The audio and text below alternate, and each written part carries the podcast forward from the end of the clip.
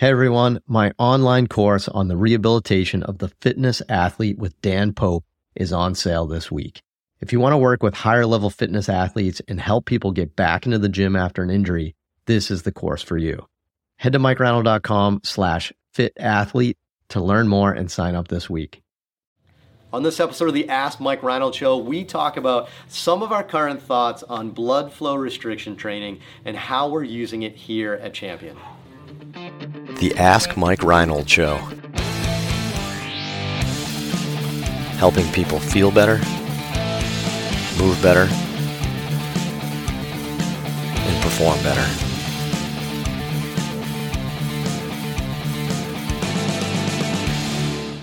Welcome back, everybody, to the latest episode of the Ask Mike Reinold Show. We're up in Boston, Massachusetts, as Champion PT and Performance. Mike Scaduto, Dan Pope, Dave Tilley, Lenny Macrina answering all your great questions.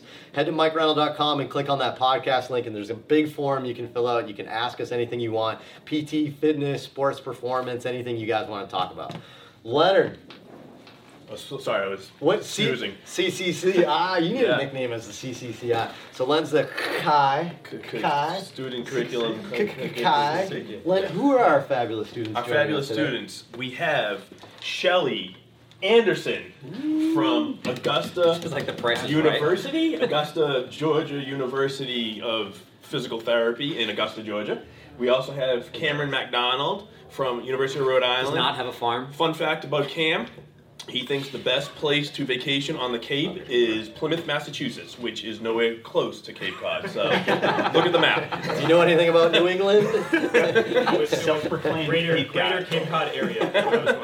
nice. Yes, it Greater is Cape within Cod. the United States. and You, were, you were you were close. I like this place called Miami. Miami. It is uh, it is a very Cape, very yes. convenient place to go to. So awesome. Who's gonna start today? We got uh, Killa Killa Cam. Yeah, yeah. We have Kevin. Kevin from Virginia. How often do you use blood flow restricted training? Is it more useful in a performance setting or rehab setting or both? What was what was this person's name? I'm sorry. Kevin. Kevin. So Virginia. Kevin asked about blood flow res- restriction training Burfer? and uh, BFR. Burfer? Burfer. And um, I, you know, I thought this would be a good opportunity for us to kind of talk about like our current thoughts on BFR and where we are right now because it's evolving, right? We're we're learning more, right? We're we're starting to get more reps and experience using it. So I think that's uh, that's been helpful too. And um, you know, I, I, I think we're starting to understand a little bit better, and I think we kind of get where that is. So so let's use this episode and let's kind of talk about what are our current you know thoughts on the state of BFR. So let's start with his first question maybe and says, is this just a rehab tool? Is this a fitness tool, or is this both? Dan, you want to take this one? What do you you want to start? So Yeah. BF, BFR. First off, I will answer. We all use it here at Champion. We've we've all been using it for some time now. Um, I think, uh, in a general, we've enjoyed it, right? And I think we're seeing some benefits. So um, we do all use it. So Dan, I mean, is it is this just a rehab thing, or is there is there a place to use this in healthy people or people looking for performance? Yeah, I'd say both. You know, easy answer. Um, one thing I will say, just kind of piggyback off what you said, is that we get a lot of kind of toys here, and we try a lot of things here, which is great. And blood flow for me is something that's really stood the test of time, and it stood the test of time from a couple places. So from a rehab perspective, I've been using it for I don't know about a year and a half or so, and I use I've used it regularly in my own training, at least like once a week, for probably the past year year and a half as well. Um, I think the results speak for themselves, Oh, right? see this. Yeah. Um, Oh, see this? Oh, I didn't. Yeah. Notice how he didn't let it fall down. Yeah. He's just keeping it up. Keep going. Um, I think it's useful for both, but I will say that the rehab is probably the stronger place. You know. Okay. Um, so the thing is, it's helpful for a lot of athletes when they have a painful joint, when they want to load the muscle some, or after surgery when you don't want to lose muscle. Right. I think that's a really big one that um, blood flow suits for. Um, from a performance perspective, I think it's helpful for building muscle mass. So if you're looking to build more muscle mass, it's helpful. But a lot of sports are not necessarily looking for a lot of muscle mass, right? Right. Um, I think the big thing is that if you let's say you're into fitness and you have some aches and pains somewhere, right? So if you train for long enough, you're going to find certain joints just don't really handle the stress as well as others. Blood flow restriction is tremendous for that, right? So if you have achy elbows, let's say, and you still want to be able to train your arms, you can do blood flow restriction for your biceps, for your triceps. Um, I have a history of having pain in my hips. I can't really squat as much. If I could squat more frequently, would that make me stronger? Probably, but I can still get some good lower body volume training by doing blood flow restriction, right? Same thing would go for any other body part. I really think that it's got a lot of application for a lot of joints, not just the ones that have been studied. So Yeah. I like it. I think it's got a lot of application. It fits its way well into a lot of programs uh, for a variety of reasons. All right, let's stick on the fitness aspect before we get to rehab because I think, I, honestly, I think the rehab implications are larger, right? I think there, I think pre- there's there's some pretty exciting things about how this could be useful in the rehab world, um, but you know, in the fitness world, then.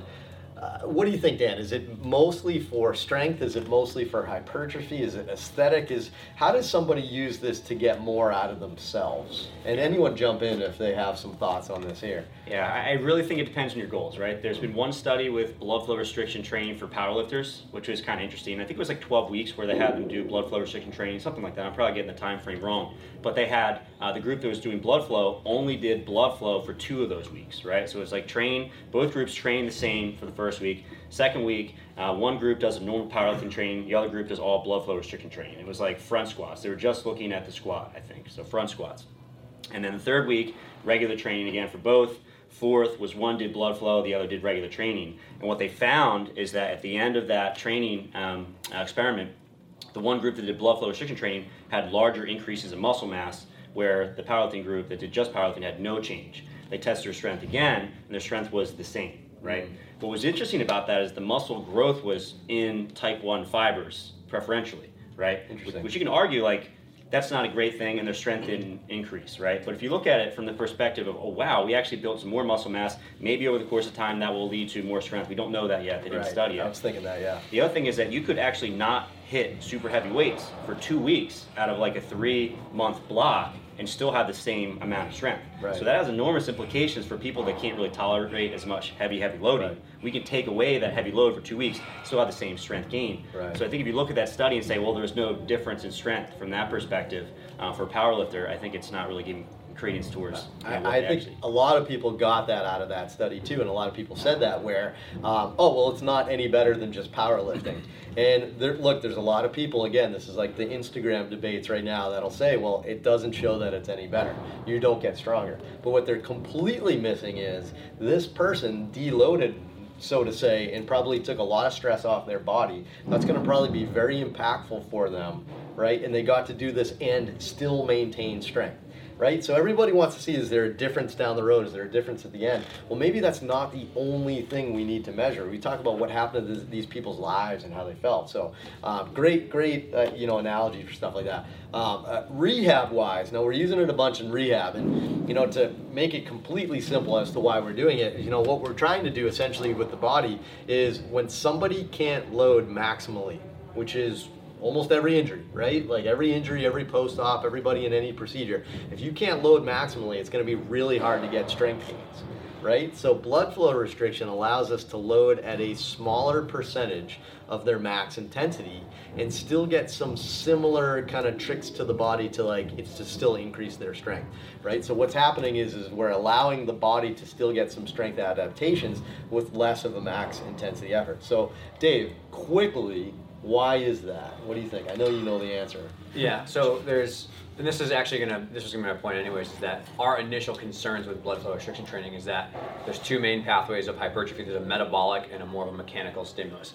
They have different, you know, genetic pathways that turn over tissue. So you want to make sure that you're not only training the metabolic one because sports involve high mechanical loads. So our initial fear was going with blood flow restriction training and maybe not just getting a good strength program, and so you'd set somebody up more for maybe cartilage issues or tendon issues because you haven't strengthened the interfaces of those new muscles that are stronger. Love it. And so that was our initial concern. And I think now, again, pendulum swings, it goes super far one way. People say, like, yep, it's a good tool, but you still have to strength train. And from our experiences, I have two athletes who had ACL reconstructions, and they went back to their doctor after six months, and they had done BFR initially for post-op and maybe a month into their training, but then transition to a full strength program. And the, the doctors who did their isokinetic testing were like, well, these are great numbers. We've never seen such high numbers. And obviously that's so many factors like the athlete's dedication and, Sure. you know, they follow the program. But I think when you take it in concert of like, okay, metabolic training effects and mechanical stimulation both are important. Can you blend those into a program? And like Dan said, maybe have it as a one time per week thing when you get farther down the road.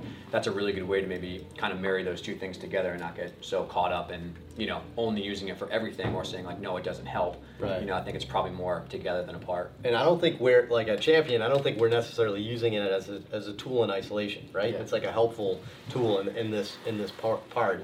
It all comes down to the occlusion, right? So the occlusion of the limb, right, through these cuffs, right? And occlusion's a bad word because it's not full occlusion, Yeah. right? We have a percentage of occlusion, right? These different cuffs and even your ability to do that is you can change the occlusion rate right? So the majority of research is being done at one occlusion rate, which is 80%, right? And it's it's being done that way because you have to standardize it. But realize that you can use whatever occlusion rate you want.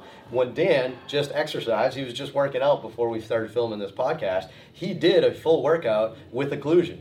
It was zero. It was zero percent occlusion, right? But he had zero percent occlusion, right? And then somebody on the other end, you could put like a complete tourniquet on, right, or do something like that, and you can have hundred percent occlusion. And realistically, somewhere in that spectrum, right, you're going to get different amounts of occlusion, and you're going to get different responses, right? So there isn't like one set way to use it, right? If you have too little occlusion and you go do an exercise, you won't have as much of a benefit because you're not going to see, you're not going to feel the fatigue. Your body's not going to have that same metabolic response. And exactly right. So you're losing much less loads. Right. So it's not a mechanical stimulus, and there's no occlusion, so there's no acidity buildup. It's Right. not a metabolic workout. You just It's not enough. Moving. So you have to use more reps. Now Yeah. Dan, with zero percent occlusion, had to use more weights. Yeah. He could have used more weights, or he could have used more reps, and he would have gotten to that point. But it might have taken him, in, in, I don't know, not infinite, but a lot more reps or a lot more weight to get to that same point. So that's kind of what we're trying to find here at Champion. We're trying to find like where that occlusion rate is, because we've had people like initially post-op with ACLs. We put it on and we do something. They, I don't want to say they feel nothing, but they don't. You can tell that you can tell they're not challenged enough afterwards. So with that person, we either need to uh, uh, in uh, kind of enhance a little bit of the occlusion, or they need to do more, right? They need to do more reps, or need, they need to do something. So there is a diminishing return, though, right? You may have an injury, say it's like a tendinopathy. You might not want to do 30, 15, 15, 15, like some of the protocols say in the research, or 30, 30, 30, which some of the protocols say in the research. That's 75 to 90 reps. It's a lot of reps, right? Like we may not want to do that in a certain person, right? So, you know, I think what we're seeing out there is we're starting to learn the research and we're trying to figure out exactly how to apply it and not get stuck in one kind of methodology. I really do feel, and this is one of the things I've moved away with personally with my own training and also with my patients, is that I like the idea of the 30 30 30 and 30 15 15 15. Um, but my thoughts are just, you know, what we're probably doing is we're taking someone close to failure. I mean, if you go in the gym and you put, let's say, like your deadlift max is 500 pounds and you do 225, you just do sets of five every time, there's, that doesn't make any sense. You're not challenging your system in any way. So that 30, 15, 15, maybe that fits if you pick the exact right weight. The other thing is I think that we're, we're probably just pushing someone close to failure. And if you use more occlusion, you hit failure faster. Right. right. If you use less occlusion, you're going to hit it, you know, with more repetitions later. Or more weight. You Yeah. use, you gotta use more weight. Yeah. So just like you said, we, we can dose it appropriately as long as that person is challenging themselves enough. Right. You know. I think that's the future of BFRs. Us figuring that out. Is we're manipulating kind of three va- variables, right? The reps, the load, and the amount of occlusion. And I think putting those three together somewhere is where we're gonna is where we're gonna try to figure this out and where that's gonna go. And that may have an impact on rehab versus fitness too, on kind of where they do it. Uh, but man, I, don't- I don't know. Anecdotally, Len, you've been using it a bunch. I mean, anecdotally, what are your thoughts? What do you? I mean, you're seeing some good improvements, Yeah, right? I do see good improvements. Um, I think I, I hear it from my clients too that they like it. They like to feel that burn. They come in afterwards and they feel sore. Like the next day or two days later, they like that feeling. So, um, you know, I think we know the physiological effects to it, and at least we're figuring it out and learning more. But I've added it. I like it. I use it for all my most of my post ops, especially lower extremity ones. I don't use it a lot for upper extremity. Just you know, full disclosure, I just don't. I see a lot of baseball players, so I just don't. Um, but definitely lower body, definitely had positive results with some of the systems that we have.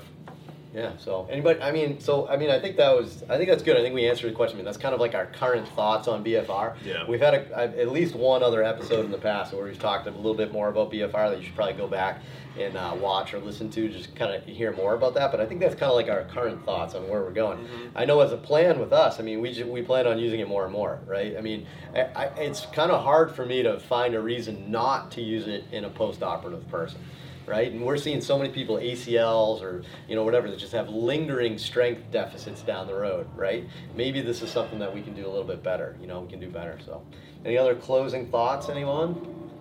Pretty good. Nice. All right. So very good. Good question on BFR. That's kind of like our current thought process. And you know, look, we're still learning too, and we're going to be the first to tell you that. So we're going to keep like updating this and changing, you know, what we think um, as we learn more, because I, I, I think there's still a lot more to be learned. Learn, learned, Learned. learned. Is learned a word in the South? Turned up. In Europe. In Learned Europe, learned. I feel like this is Googleable. We can find this. You're agreeing. But anyway, awesome. Great episode. Thanks so much. Head to MikeReinold.com, click on that podcast link, and fill out the form. You can ask us some great questions. And be sure to head to iTunes, Spotify, and rate, review, and subscribe to this. And we'll see you in a future episode. Thank you so much. Thanks so much for listening to the podcast. If you have a question you'd like us to answer, head to mikereinold.com slash podcast and fill out the form to submit your question. If you enjoyed this podcast, please subscribe, rate, and review us on Apple Podcasts, Spotify, or wherever you listen to your podcast. And please share this with your friends to help spread the word. It would really mean so much to us. Please check out all my online courses, articles, newsletter, and more at mikereinold.com. There's always a ton of great perks for my newsletter subscribers. And be sure to check for my other podcast, the Sports Physical Therapy Podcast, where I go deep into topics and interview leaders within our field. See you on the next episode.